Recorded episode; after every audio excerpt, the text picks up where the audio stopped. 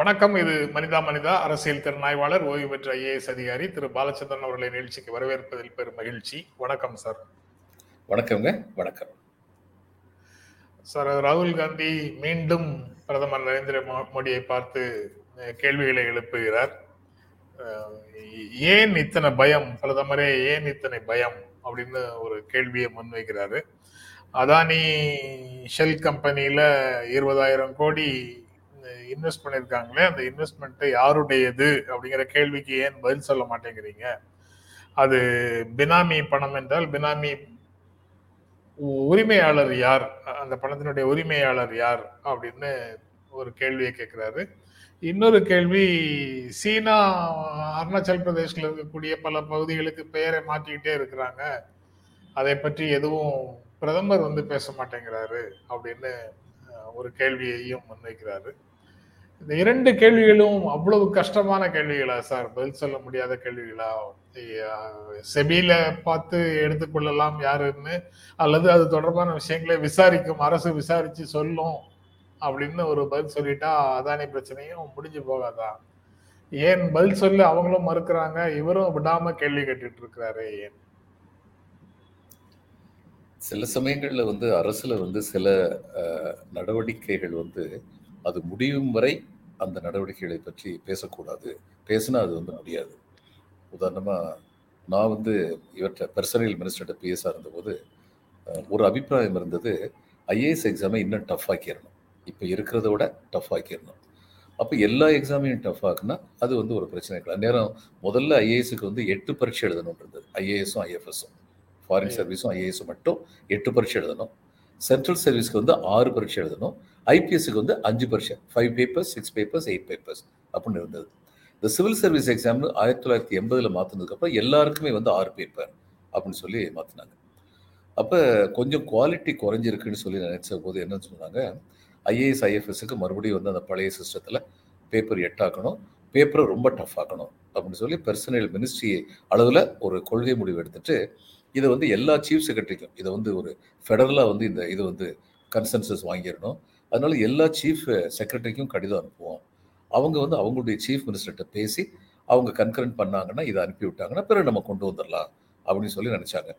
இது ஒரு நல்ல கொள்கை முடிவு தான் என்னை பொறுத்த மட்டும் பேப்பரை டஃப் ஆக்கணும். அது மட்டும் இல்லாமல் பன்முகத்தன்மை உள்ளவர்களாக இருக்காங்களான்னு வெரிஃபை பண்ணணும். இது மாதிரி நிறைய வந்து அவங்க நேரம் கொண்டு ஆர்மியில் இருக்கிற மாதிரி அந்த இது இருக்கிறதா அப்ரோச் இருக்கிறதா ஆட்டிடியூட் இருக்கிறதா ஆப்டிடியூடுங்கள் டெஸ்ட் அது ஐஏஎஸ் எக்ஸாமில் இன்னைக்கு ஏறக்குறைய இல்லை. அதெல்லாம் கொண்டு வரணும்னு சொல்லி நினைச்சது நல்ல கொள்கை. இதில் என்னாச்சு? யாரோ ஒரு சீஃப் செக்ரட்டரி எந்த ஸ்டேட்னு தெரியல. அவருடைய பிஎஸ்ஓ யாரோ ஒருத்தர் வந்து இதை வெளியில கொண்டு வந்துட்டார். இதை வந்து வெளிப்படுத்திட்டார். வெளிப்படுத்தின உடனே மற்ற எல்லா சர்வீஸும் சேர்ந்து மாறி மாறி வறுத்தெடுத்து அப்போ என்ன நாங்கள் எங்களை வந்து நீ இன்ஃபீரியர் ஆக்க பார்க்குறீங்களா that was not the intention ஆனால் அப்படி ஒரு இன்டர்பிரிட்டேஷன் இது கொடுக்க முடியும். அப்போ அப்படி கொடுத்ததுனால என்னாச்சு? பாதியிலேயே அந்த ப்ரொபோசல் சேர்த்து போச்சு. அதுக்கப்புறம் அதை கொண்டு வர முடியல. அதே மாதிரி வெளியுறவு கொள்கையில சில சமயங்களில் சில காரியங்கள் வந்து கான்ஃபிடென்ஸாக நடத்தப்பட வேண்டியிருக்கலாம். ஏதோ ஒரு திட்டத்தின் அடிப்படையில். இல்லைன்னா பிரதம மந்திரி அதில் இந்த மாதிரி மௌனம் காப்பார்னு சொல்லி நான் நினைக்கல. ஏன்னா அவங்க ரெண்டாயிரம் கிலோமீட்டரில் அவங்க உட்காந்துருக்கிறது நிஜம். அதில் வந்து அவங்களுடைய பேர்களை வந்து இப்போ இவங்க அருணாச்சல் பிரதேஷ் நம்ம பேர் வச்சிருந்தோம் அவங்க பான் பான் அது மாதிரி ஏதாவது ஒரு பேர் அவங்களுடைய மொழியில் அவங்க வைக்கலாம். இது மாதிரிலாம் நடந்துகிட்டு இருக்கு வில்லேஜஸில் ஒரு மாநில அளவில் நடக்கலனாலும் கிராமத்து அளவில் நடந்துகிட்டு இருக்கு. அப்படின்னா ரொம்ப நம்பத்தகுந்த வட்டாரங்கள்லேருந்து செய்தி வந்ததன் அடிப்படையில தான் ராகுல் காந்தி பேசியிருக்காரு. அது வந்து பிரதமர் மௌனம் காக்கிறதுக்கு ஒருவேளை அது காரணமாக இருக்கலாம். ஒன்று இன்னொன்று சைனாவுடைய சில சமயங்களில் வந்து இவர் இந்த ஹிமாலயன் பிளண்டுன்னு பிரிகேடியர் டால்வி வந்து ஒரு கடிதம் இது ஒரு புஸ்தகம் எழுதினார். சைனாவோட நம்ம நடந்த நம்முடைய யுத்தத்தில் நம்ம தோத்ததுக்கு அப்புறம் அவர் வந்து எழுதினாரு "ஏ- நாம் யாரை எதிரி என்று எண்ணுகிறோமோ அவர்களுடைய பலத்தை விட நம்முடைய பலம் குறைவாக இருக்கிறது என்று நாம் எண்ணினோம் என்றால் நம் பலத்தை அதிகரித்து அதிகரிக்கும் வரை நாம் நெகோசியேஷன் டேபிள் எண்ணிக்கையை கூட்டிக் கொண்டே இருக்க வேண்டும். நாம் சமரசத்தை பற்றி பேசிக்கொண்டே இருக்க வேண்டும். நாம் வளரும் வரை பலத்தில் வளரும் வரை. ஆனால் நேருவின் காலத்தில் அப்படி பண்ணாமல் விட்டது தவறு. எதிரிகளை விரட்டி அடிப்பதற்கு ராணுவத்திற்கு உத்தரவு கொடுக்கப்பட்டிருக்கிறது என்று நேரு சொன்னது தவறு சொல்லி அதில் என்னென்ன தப்பெல்லாம் நடந்துச்சு அப்படிங்கிறத பற்றி அவர் வந்து அந்த ஹிமாலயன் பிளண்டர் அப்படிங்கிற புஸ்தகத்தில் வந்து கொண்டு வந்திருக்கிறார். இப்போ அதே மாதிரி சைனா கூட வந்து நம்ம வந்து நெகோஷியேட் பண்ணிக்கிட்டே இருக்கணும் அப்படின்னு சொல்லி நினைக்கலாம். நமக்கு நிஜமாவே தெரியாது. வெளியுறவு கொள்கைங்கிறது ரொம்ப காம்ப்ளெக்ஸானது பல நாடுகளுடைய ரியாக்ஷனையும் பார்த்து பார்க்க வேண்டிய ஒரு பின்னல் வலை கொண்ட ஒரு இடம் அது. அதில் அவர் பேசாமல் இருக்கிறாருன்னா இது இவங்களுக்கு இப்போ நம்ம என்ன பார்க்கணும்னா இதே மாதிரி சூழ்நிலையில் வந்து காங்கிரஸ் அரசாட்சியிலிருந்து அவங்க இது மாதிரி ரகசியமாக வந்து பேச்சுவார்த்தை நடத்திக்கிட்டு இருந்தாங்கன்னா பிஜேபி இதோட ரொம்ப ஆழமாக தான் கேள்வி கேட்பாங்க. நம்ம நாட்டில் வந்து கன்சென்சஸ் எப்போ வரும்னா இந்த மாதிரியான காரணங்களில் வந்து இந்த மாதிரியான காரியங்களில் வந்து அரசு வந்து எதிர்க்கட்சிகள் நம்பிக்கை வச்சு அவங்களை கூப்பிட்டு வச்சு பேசிடணும். இது வந்து நாட்டு நலனுக்காக இந்த மாதிரி இப்போ நம்ம பேசிகிட்டு இருக்கோம். இந்த மாதிரி விஷயங்கள் வந்து வெளியில் பேசக்கூடாத விஷயங்கள் அப்படின்னு சொல்லி பேசிடணும். அப்படின்னா பேச மாட்டாங்க. ஜென்டில்மென்ஸ் அக்ரிமெண்ட் சொல்லுவாங்கல்ல. அது மாதிரி இல்லாமல் எல்லாம் எனக்கு தான் தெரியும் நான் நினைச்சபடி நடப்பேன் அப்படின்னு சொல்லி கேட்டால் இவங்களும் வந்து கேள்வி கேட்க ஆரம்பிச்சிருவாங்க. அதனால இதில் உண்மையில் என்ன நடக்குதுங்கிறது எனக்கு தெரியாது. ஆனா இவர் கேட்கும் போது அவர் பதில் சொல்ல முடியாத நிலைமையில இருக்காரு அப்படிங்கிற அளவுக்கு நம்ம எல்லாருக்கும் தெரியுது. சரி இது வந்து காங்கிரஸ் ஆட்சி காங்கிரஸ் ஆட்சி நடத்தினா வலிமை குறைஞ்சிருக்கும் சார்.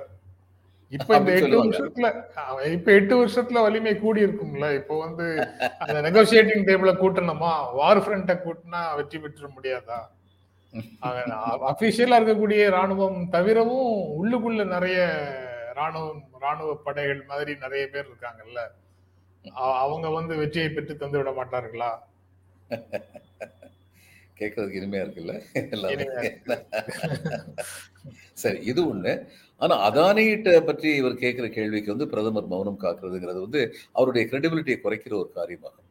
இந்த இருபதனாயிரம் கோடி ஒண்ணு சொல்லட்டும் அப்படி இருபதாயிரம் கோடியே கிடையாதுன்னு சொல்லட்டும். எந்த ஆதாரத்துல பேசுறீங்க சொல்லுங்க இவங்க ஆதாரம் இருந்தா கொடுக்கட்டும் இல்லைன்னா இவங்க வாய் மூடி வாய் மூடி மௌனி ஆயிருவாங்க. அப்படி இல்லாம அதை பத்தி பேசவே அவர் மட்டும் இல்ல. பிஜேபியும் வந்து அதை பத்தி வாய் திறக்க மாட்டேங்கிறார்.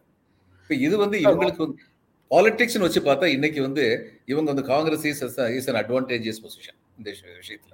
அப்படிதான் எனக்கு ஆனா ஒரு பத்திரிகை செய்தியை வச்சு இவ்வளவு தூரம் பேசுறாரு அப்படின்னு தான் நான் நினைச்சிட்டு இருக்கிறேன் சார். ஆனா வேற எதையும் அவங்க கிட்ட தகவல் இருக்காங்கிறது தெரியல. ஒரு பத்திரிகையில ஐநூத்தி எழுபது கோடி டாலர் முதலீடு பண்ணாங்க வெளிநாட்டு நிறுவனங்கள் அந்த இன்வெஸ்ட்மெண்ட் மூலமாக எஃப்ஐஐயா அந்த மாதிரி ஏதோ ஒரு இன்வெஸ்ட்மெண்ட்ல ஃபாரின் டைரக்ட் இன்வெஸ்ட்மெண்ட்ல ஐநூத்தி எழுபது கோடி டாலர் அதானி கம்பெனில முதலீடு நடந்தது. அதுல பாதிக்கு மேல இந்த மாதிரி வந்தது அப்படின்னு வெளிநாட்டு முதலீடாக வந்தது. அந்த டாக்ஸ் ஹெவன்ஸ்லேருந்து இருந்து வந்ததுன்னு ஹிண்டன்பர்க் சொன்னதுல இருந்து தான் அந்த பிரச்சனை வருதுன்னு நினைக்கிறேன். அந்த பாதிக்கு மேலன்னு அவங்க சொன்னது தான் அந்த இருபதாயிரம் கோடி அப்படின்னு அந்த பத்திரிகை அது உத்தேசமாக இருபதாயிரம் கோடி இருக்கலாம்னு ஒரு பத்திரிகை செய்தியில வந்ததை தான் ஆஹ், இப்படி கேள்வி கேட்கிறாரு அப்படின்னு நினைக்கிறேன். அது பத்திரிகை இல்ல அப்படிதான் இவங்க மறுப்பு சொல்லியிருப்பாங்கல்ல. மறுப்பு. வந்து பேசுறீங்க. என்ன ஆதாரம் இருக்குன்னு சொல்லி இவங்க கேட்டிருப்பாங்கல்ல. அப்படி கேட்காம இருந்தா அப்ப இவருக்கு வேற ஏதோ இன்னும் கொஞ்சம் கூடுதல் தகவல் இவருக்கு கிடைச்சிருக்குங்கிற மாதிரி தான் அர்த்தமாகுது அப்புறம் இதுக்கு முன்னாடி இன்னொன்னு சொல்லியிருந்தாங்க. ரஷ்யன் பேங்க்ல இருந்து இவங்க வாங்கின இருபதாயிரம் கோடி ரூபா நாற்பதாயிரம் கோடி ரூபாய். இவங்க வாங்கின லோன் அந்த ஷெல் கம்பெனி இவங்க வாங்கின லோன் பத்தி விவரத்தை செபிட்ட சொல்லல அப்படின்னு சொல்லி சொன்னாங்க. அதுக்கு இன்னைக்கு வரைக்கும் பதில் இல்லையே. பதில் இல்லை. இவங்க வந்து அது- அதானி வந்து ஹிண்டல்பர்க் ரிப்போர்ட் எல்லாத்துக்கும் நாங்க பதில் சொல்ல போறோம்னு சொல்லிட்டு ஒரு பதில் கொடுத்தாங்க. ஆனா அந்த பதில வந்து ஹிண்டல்பர்க் வந்து உடனடியே சொன்னாங்க. நீங்க நாங்க கேட்ட எந்த நேரடியான கேள்விக்கும் நேரடியான பதிலை சொல்லலையே. நீங்க மழுப்பிக்கிட்டு தானே இருக்கீங்கன்னு சொன்னாங்க. அதுக்கப்புறம் எந்த பதிலும் வரல? இந்த டயலாக் டெலிவிஷன்ல டிபேட்ல தான் சார் கேட்டுக்கிட்டு இருக்கோம். நாங்க கேக்குற எந்த கேள்விக்கும் நீங்க டைரக்டா பதில் சொல்லல அப்படிங்கிறது இங்க தான் கேட்டுட்டு இருக்கிறோம். ஆனா அந்த அது அந்த லெவலுக்கு போயிடுச்சு. அப்ப அந்த லெவல்ல இருந்தது இங்க பயன்படுதா அல்லது இங்க இருந்தது அங்க போயிடுச்சான்னு தெரியல. இல்ல எங்க இருந்தே அங்க போயிருச்சுன்னு நினைக்கலாம். அதாவது சலீம் ஜாவத் வந்து அமிதாப் பச்சானை வச்சு அந்த ஆன்டி ஹீரோ வச்சு ரொம்ப பெரிய ஹீரோவா அமிதாப் பச்சானை உருவாக்குனாங்க. அதுல வந்து என்னன்னா அந்த பழி வாங்குறது சின்ன பிள்ளையில நடந்த கொடுமைகளுக்கு வந்து பெரியவனானதுக்கு அப்புறம் பழி வாங்குறதுங்கிற தீம் ரிப்பீட்டடா நாலஞ்சு படங்கள் வந்து வெற்றிகரமா நடந்தது.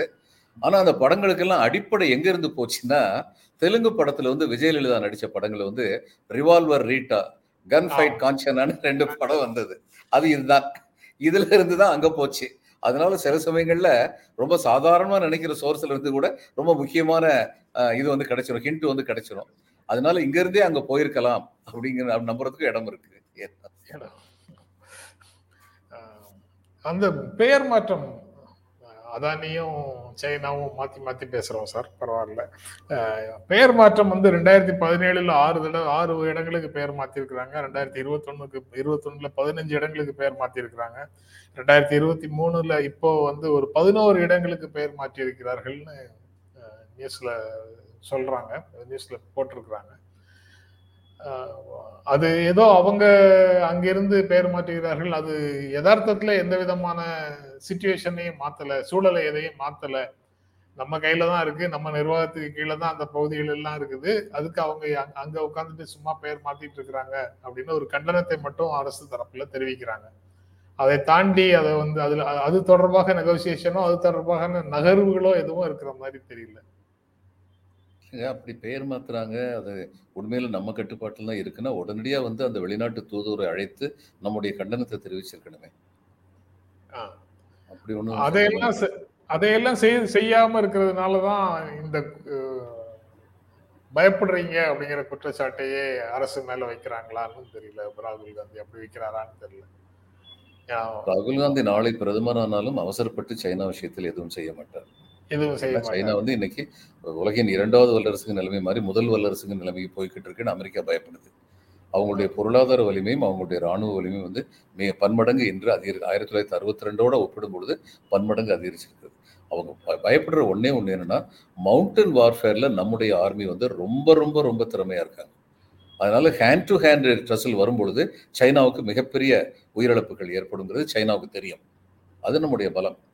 ஆனா வினைவலியும் தன்வலியும் மாற்றான் துணைவலியும் தூக்கி செயல் அன்னைக்கே வள்ளுவர் சொல்லியிருக்காரு அது தான் செய்யணும் சரி. அதற்கு பிறகு சார்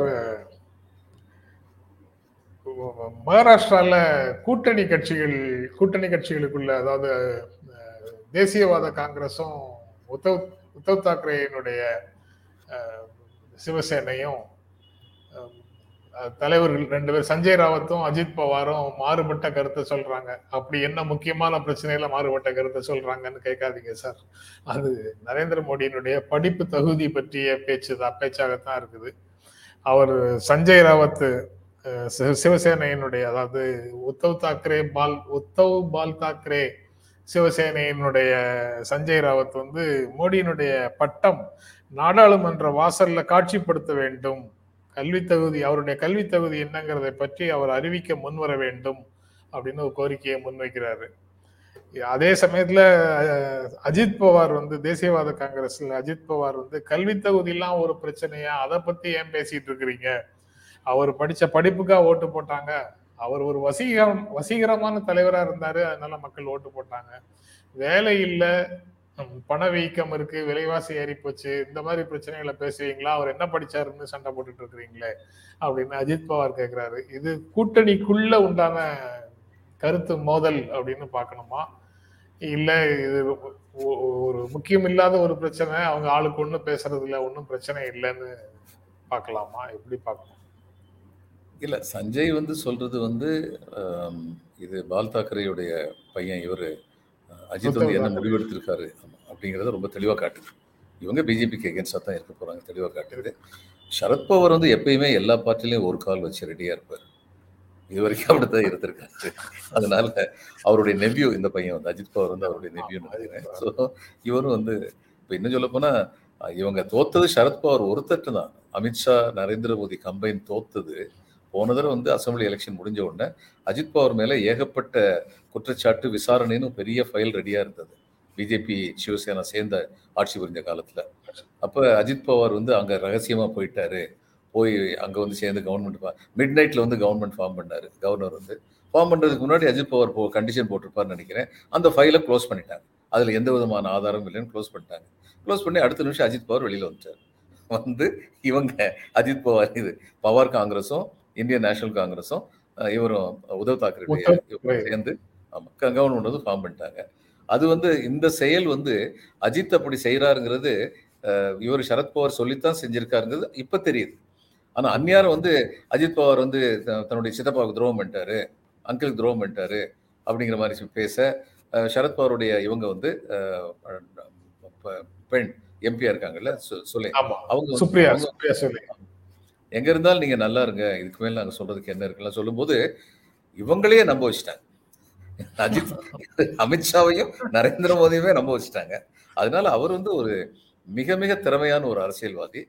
இந்த நேரத்துல வந்து சரி ஏன்னா இவர் ரொம்ப சிக்கல்ல இருக்காரு. நான் திரு நரேந்திர மோடி அவர்கள் இந்த விஷயத்துல வந்து ஒரு சிக்கல்ல இருக்காரு நிஜம்தான் அதுல ஒரு ஆறுதலா வந்து ஒரு வார்த்தை சொல்லிட்டு போகணும். என்ன நஷ்டம் அப்படிங்கிற மாதிரி அஜித் பவர் சொல்றாருன்னு சொல்ல நினைக்கிறேன். இப்ப இது வந்து பிரச்சனை வந்து ஒருத்தர் படிச்சிருக்கணுங்கிறது வந்து தேவையில்லை. தேவையில்லை. காமராஜும் படிக்கல கலைஞர் கருணாநிதியும் படிக்கல. இவங்கெல்லாம் படிய அவங்க வந்து ரொம்ப தேர்ந்த திறமையான முதலமைச்சர்களாக இருந்தாங்க அப்படிங்கிறத நம்ம பார்த்துருக்கோம். பல பேர் அப்படி சொல்லலாம். இந்தியாவில் வந்து அதிகமாக படிப்பு இந்த எ- இது வந்து இப்போ எழுத்து ப- படிப்பை படிக்காமல் இந்த ஃபார்மல் எஜுகேஷன் இல்லாமல் ஆனால் மிக திறமையானவர்களாக வந்து பல பேர் வந்து நம்ம வந்து பார்த்துருக்கோம். அதனால இவர் படிச்சிருக்கணுங்கிற தேவையில்லை. ஆனா இங்கே என்ன விஷயம் இஷ்யூனா தான் படித்ததாக சொல்லி கொண்டிருக்கும் ஒரு விஷயத்தில் ஏதாவது சந்தேகம் ஏற்பட்டால் அந்த சந்தேகத்தை தீர்த்து வைக்க வேண்டிய பொறுப்பு தான் இதை படித்திருக்கிறேன் என்று சொன்னவரிடம் இருக்கிறது. அவ்வளவுதான் விஷயம். மற்றபடி இவர் படிச்சிருந்தா தான் பிரைம் மினிஸ்டர் ஆகணும்னு ஒன்றும் இல்லை. மிஸ்ஸஸ் காந்தி வந்து என்ன இது படிச்சாங்க. She is not a graduate she was not a graduate and if rumour correctly even Rajiv was not a graduate I think he went to இது போனார். ஆனால் கிராஜுவேஷன் இருந்ததுன்னு எனக்கு தெரியாது. ஆனால் அது வந்து தேவைன்னு சொல்லி கிடையவே கிடையாது. என்ன பண்ணிருக்கிறோங்கிறத பிளைனா சொல்லிட்டு படிப்பு தேவையில்லை. அது இந்த இந்த மாதிரி வேலைகளுக்கு படிப்பு தேவையில்லை தலைமை பண்புங்கிறது வேற அப்படின்னு சொல்லிட்டு போயிடலாம் தான். அதை பத்தி பிரச்சனையை எழுப்பாம இருந்திருக்கலாம். ஒரு இது ஒரு அஃபிடவிட் வந்து தேர்தல் கமிஷன்ல வந்து நான் எம்ஏ படிச்சிருக்கேன்னு சொல்லாமலே இருந்திருக்கலாம். ஆனா இவர் வந்து சொல்லியிருக்காருன்னா அப்ப படிச்சிருக்காருன்னா அதுக்கான ஆதாரத்தை வந்து யாராவது கேட்டாங்கன்னா அந்த ஆதாரத்தை கொடுக்கணும். அது சந்தேகம் இல்லை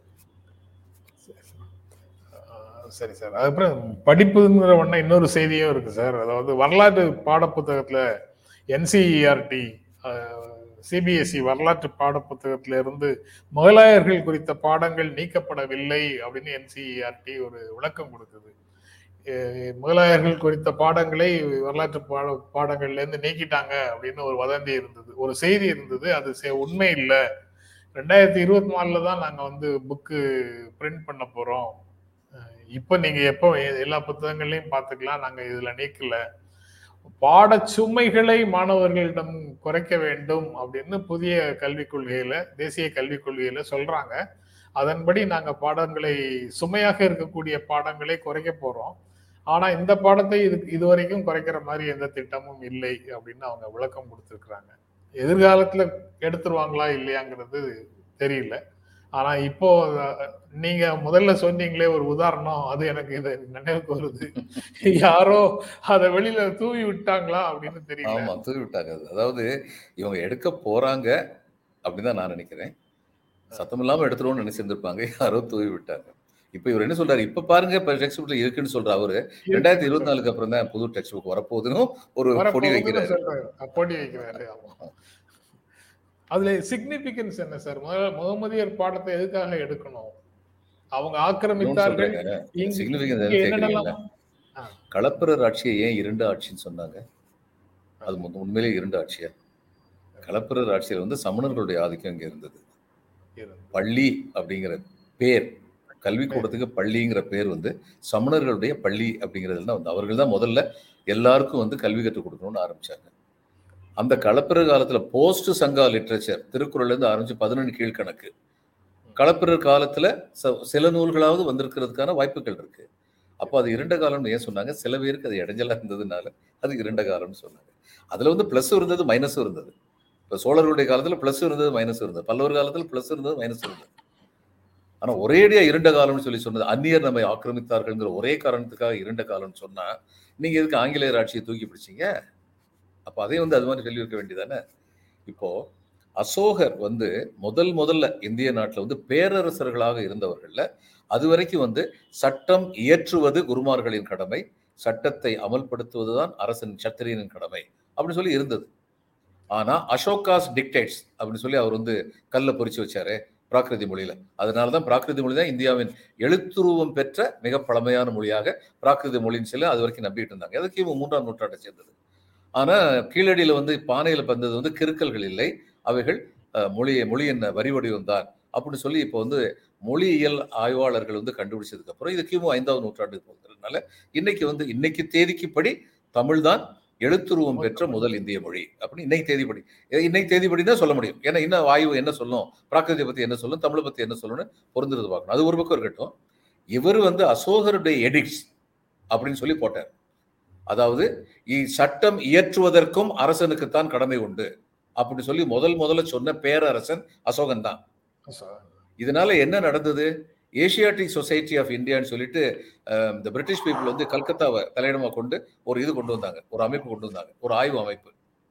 அந்த ஆய்வு அமைப்பு வந்து கண்டுபிடிக்கிற வரைக்கும் பத்தொன்பதாம் நூற்றாண்டுலயோ பதினெட்டாம் நூற்றாண்டுலயோ கண்டுபிடிக்கிற வரைக்கும் ஆயிரம் ஆண்டுகள் இந்த நாட்டில் வரலாறு என்று சொல்லப்பட்டதில் அசோகன் என்ற மாமன்னனின் பெயரே கிடையாது. அது மாதிரி தான் இன்னைக்கு முகலாயர்களுடைய பேர் இல்லாம ஆக்கணும். வரலாறு என்பது வென்றவர்களால் அள்ளி தெளிக்கப்படுகின்ற சிற்சில உண்மைகளை கொண்ட பெரும்பாலும் கற்பனை கதைகளை கொண்ட ஒரு நாவல். அப்படி சொல்லி ஆக போகுது. அதுல என்ன அட்வான்டேஜ் இவங்களுக்கு கிடைக்குது அப்படிங்கிறது தெரியல. ஏன்னா அவங்க அவர்கள் வந்து சிஸ்டத்தை கை வைக்கலன்னு இப்போ படிக்கும்போது தெரியுது. பழைய இந்திய சிஸ்டத்தை முதலாயர்கள் கை வைக்கல காம்ப்ரமைஸ் பண்ணி தான் போயிருக்கிறாங்க அப்படின்னு இருக்கு. அது இவர்கள் புதிதாக உருவாக்க விரும்புகின்ற அரசியல் சொல்லாடல்களுக்கு மாறாக இருக்கு அப்படிங்கிறதுனால அதை பாட புத்தகத்திலேருந்தே எடுத்துடலாம்னு முடிவு பண்ணியிருக்காங்களா அப்படிங்கிறது புரியல. இன்னும் அது தெளிவா தெளிவா தெரியணும்னா ரெண்டாயிரத்தி இருபத்தி நாலுல தான் தெரியும் போல இருக்குது. சரி சார்.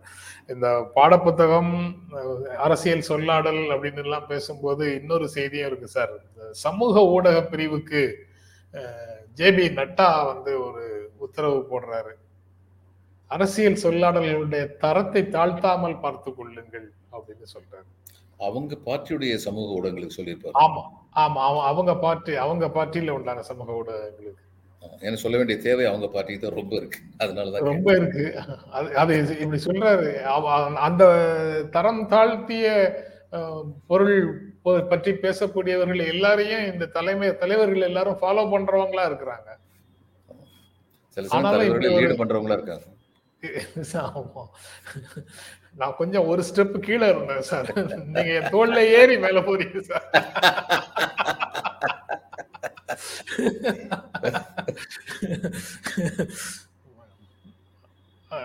அப்படி ஒரு ஆலோசனை சொல்லியிருக்கிறார். அதாவது அரசியல் உரையாடல்களுடைய தரத்தை தாழ்த்தாதீர்கள் அப்படின்னு சொல்லியிருக்கிறார். இவங்க BJP is on a back foot for the first time in my opinion for the first time இந்த ஏழு வருஷத்தில் வந்து இப்போ தான் பேக் ஃபுட்டில் வந்து வந்திருக்காங்க.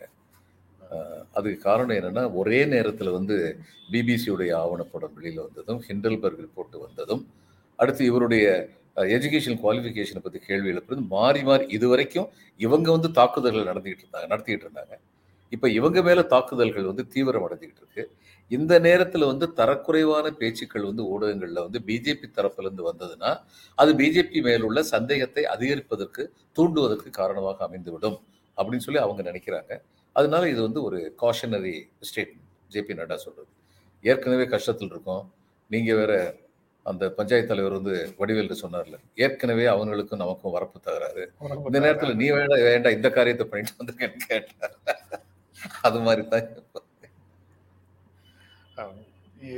இன்னும் தமிழ்நாட்டில் பொறுத்த வரைக்கும் இன்னும் சிக்கலான இன்னொரு விஷயம் வருது சார். பிஜேபிக்கு திரும்பவும் டேமேஜ் பண்ற மாதிரி தான் வருது. இந்த நிலக்கரி சுரங்க ஒப்பந்தத்திற்கான டெண்டர் அந்த டெண்டர் வந்து கொடுத்துருக்குறாங்க கடலூர் அந்த காவேரி வேளாண் மண்டலம்னு அறிவிக்கப்பட்ட பகுதிகளில் நிலக்கரி சுரங்கத்திற்கான ஒப்பந்தம் கோருகிறார்கள். கடலூர் அரியலூர் தஞ்சாவூர் திருவாரூர் ஆகிய மாவட்டங்களை சேர்ந்த பல்வேறு பகுதிகளில் நிலக்கரி வெட்டியெடுப்பதற்கான ஏலத்துக்கு டெண்டர் கோரப்பட்டிருக்கிறது அப்படின்னு செய்தியில பார்க்க முடியுது. இதை வந்து கிளியர் பண்ணுங்க. காவிரி வேளாண் மண்டலம் பகுதிகளில் சுரங்கங்கள் இல்லாமல் பார்த்துக் கொள்ளுங்கள் அப்படின்னு முதலமைச்சர் வேற பிரதமருக்கு கடிதம் எழுதியிருக்கிறாரு. இங்க சட்டமன்ற உறுப்பினர் வேல்முருகன் விடுதலை சிறுத்தைகள் தலைவர் திருமாவளவன் போன்றவர்கள் வந்து இதை ஒரு காலத்திலேயே அனுமதிக்க கூடாது. முதலமைச்சர் இதுல தலையிட்டு இதை நிறுத்த வேண்டும்ங்கிற கோரிக்கையும் வந்து வச்சிருக்கிறாங்க. இது எப்படி பாக்குறீங்க சார்? முதல்ல தமிழக சட்டமன்றம் இதற்கு எதிராக தீர்மானம் நிறைவேற்றணும். இதுதான் முக்கியமாக செய்ய வேண்டிய காரியம். ஏன்னா தேர்ந்தெடுக்கப்பட்ட மக்கள் பிரதிநிதிகள் வந்து செய்கிற தீர்மானம் அப்படிங்கிறது it's permanently on record it is on the political and historical record அதனால அதை அவங்க செய்யணும்னு நினைக்கிறேன். இல்ல அண்ணா திமுக இல்லையான்னு பார்க்கிறோம். பார்க்கறதுக்கு ஒரு வாய்ப்பா இருக்கும். பிஜேபி என்ன சொல்றாங்கன்னு இருக்கும். பார்க்கறதுக்கும் ஒரு வாய்ப்பா இருக்கும். அதை தவிர திமுக. தன்னுடைய நிலைப்பாட்டுல தெளிவா இருக்கு. அவங்க வந்து காம்ப்ரமைஸ் பண்ணலன்னு உலகத்துக்கு உறக்க அறிவிக்கிறதுக்கும் இது வாய்ப்பா இருக்கும். அதனால அப்படிப்பட்ட தீர்மானம் முதல்ல வந்து தமிழக சட்டசபையில நடக்கணும் அப்படின்னு சொல்லி நான் நினைக்கிறேன். முதல்ல வந்து முன்மொழிய மற்ற ஆதரிக்கும் கட்சிகள் அத்தனை பேர் வழிமொழியணும் அதை திமுக செஞ்சு முடிக்கிறதுக்குள்ள திமுக காவிரி வேளாண் மண்டலத்தை பலி கொடுத்துருச்சு பலி கொடுத்துருச்சுன்னு பிரச்சாரம் பலமா இருக்குமே சார்? ஆமா அந்த தீர்மானம் நிறைவேற்றலைன்னா இன்னும் அதிகமா தானே பேசுவாங்க. ஆமா இன்னும் அதிகமா தான் பேசுவாங்க. அப்படி பேசுறவங்களுடைய வாயை அடைக்கிறதுக்கு இந்த தீர்மானம் தானே உதவும். ஆமா. முதல் முதல்ல சட்டமன்ற தீர்மானத்துல இருந்து தான் அது தொடங்கணும். அது உடனடியாக செய்ய வேண்டிய வேலை அப்படின்னு. அதான் சார் எடுத்த செய்திகள் பேசிட்டோம் சார். வேற ஏதாவது? அதான் வழக்கம் போல திருமாவளவனுக்கு நன்றி சொல்லணும். ஒரு முக்கியமான பிரச்சனையில வந்து முதல்வராக நின்று பொருள் பொருள் குரல் கொடுக்கிறார் வேல்முருகன் திருமாவளவன் போன்றவர்கள். அப்படிங்கிறதுக்கு அவங்களுக்கு தமிழக மக்கள் வந்து நன்றி சொல்லணும். இதுல ஒரு பிரச்சனை இருக்கு. அதாவது இந்த மாதிரியான இந்த ஹைட்ரோ கார்பன் இதெல்லாம் வந்து எங்க வந்து ஃபார்ம் ஆகும்னு சொல்லி பார்த்தீங்கன்னா நிலையியல் இந்த ஜியாலஜிஸ்ட் தான் வந்து சொல்றது வந்து என்னன்னா இந்த இந்த படிமங்கள் ஃபார்ம் ஆகிறதே வந்து ரொம்ப பழமையான பிரதேசங்களில் தான் ஃபார்ம் ஆகும். ரொம்ப பழமையான பிரதேசங்கிறது கடல் சார்ந்த பகுதிகளும் இந்த நதி சார்ந்த பகுதிகளும் தான் பழமையான இடங்கள். அதனால we have to come to conclusion நமக்கு எது தேவை? இத்தனை பேருக்கு உணவளிக்கிற ஒரு உணவு மண்டல பகுதியை வந்து சில பேருடைய லாபத்துக்காக தார வார்க்கணுமா? இதுதான் பெரிய கேள்வி. ஒன்று இன்னொன்று இங்கேருந்து நிலக்கரியை நிலக்கரி எடுக்கலைன்னா இந்தியாவுக்கு வந்து நிலக்கரியே கிடைக்காம போயிருமா? உலகத்துல நிலக்கரி அதிகமாக உள்ள நாடுகள்ல முன்னணியில் இருக்கிற ஒரு நாடு வந்து இந்தியா. மூணாவது நிலக்கரி போன்றவற்றை எல்லாம் இது மாற்று எரிபொருள் இப்பொழுது உலகம் பூரா பேசிட்டு இருக்காங்களே நம்ம மட்டும் பழைய பஞ்சாங்கத்திலே போவோமா? இருக்கிற உணவு வேளாண்மை மண்டலத்தை எல்லாம் அழிச்சிட்டு அந்த நிலக்கரி நம்ம எடுப்போமா? இவைகள் எல்லாம் முக்கியமான கேள்விகள். நீங்க அடுத்து நம்ம இவர் மிஸ்டர் சுந்தரராஜன் இது தனியா வந்து நீங்க வந்து பேட்டி காணுறீங்க பூவுலக நண்பர் சுந்தரராஜன். அவர் ரொம்ப விளக்கமா சொல்லுவாங்க அவங்க விளக்கமா சொல்லுவாரு. இதுல அந்த செய்திக்குள்ள வந்து அடுத்த சர்ச்சையும் ஏற்கனவே ஏற்கனவே ஓடிட்டு இருக்கிற சர்ச்சையினுடைய ஒரு பகுதியும் இருக்கு சார். ஏ கம்பெனியினுடைய கான்ட்ராக்டும் அதுக்குள்ள இருக்கு சார். சலுகையும் அதுல காட்டப்படுகிற படுகிறதுன்னு ஒரு ஹிண்ட்டும் அந்த செய்திக்குள்ள இருக்கு ஒரு ஹிண்ட் வந்திருக்கு. அது. எனக்கு வந்து ஆண்டவனை பத்தி தான் அந்த காலம் சொல்லுவாங்க. அங்கெங்கனாதபடி எங்கும் பிரகாசமாய் நிறந்திருப்பவர் ஆண்டவர்னு. இப்ப ஏ கம்பெனியும் பத்தி அது மாதிரி பேச வேண்டிய நிலைமை வந்துருச்சோன்னு யோசிக்க வேண்டியிருக்கு. ஏ ஃபார் ஆண்டவர் தானே சார். ஏ ஆண்டவருக்கும் ஏதான் ஆள்பவருக்கும் ஏதான். ஏதான்.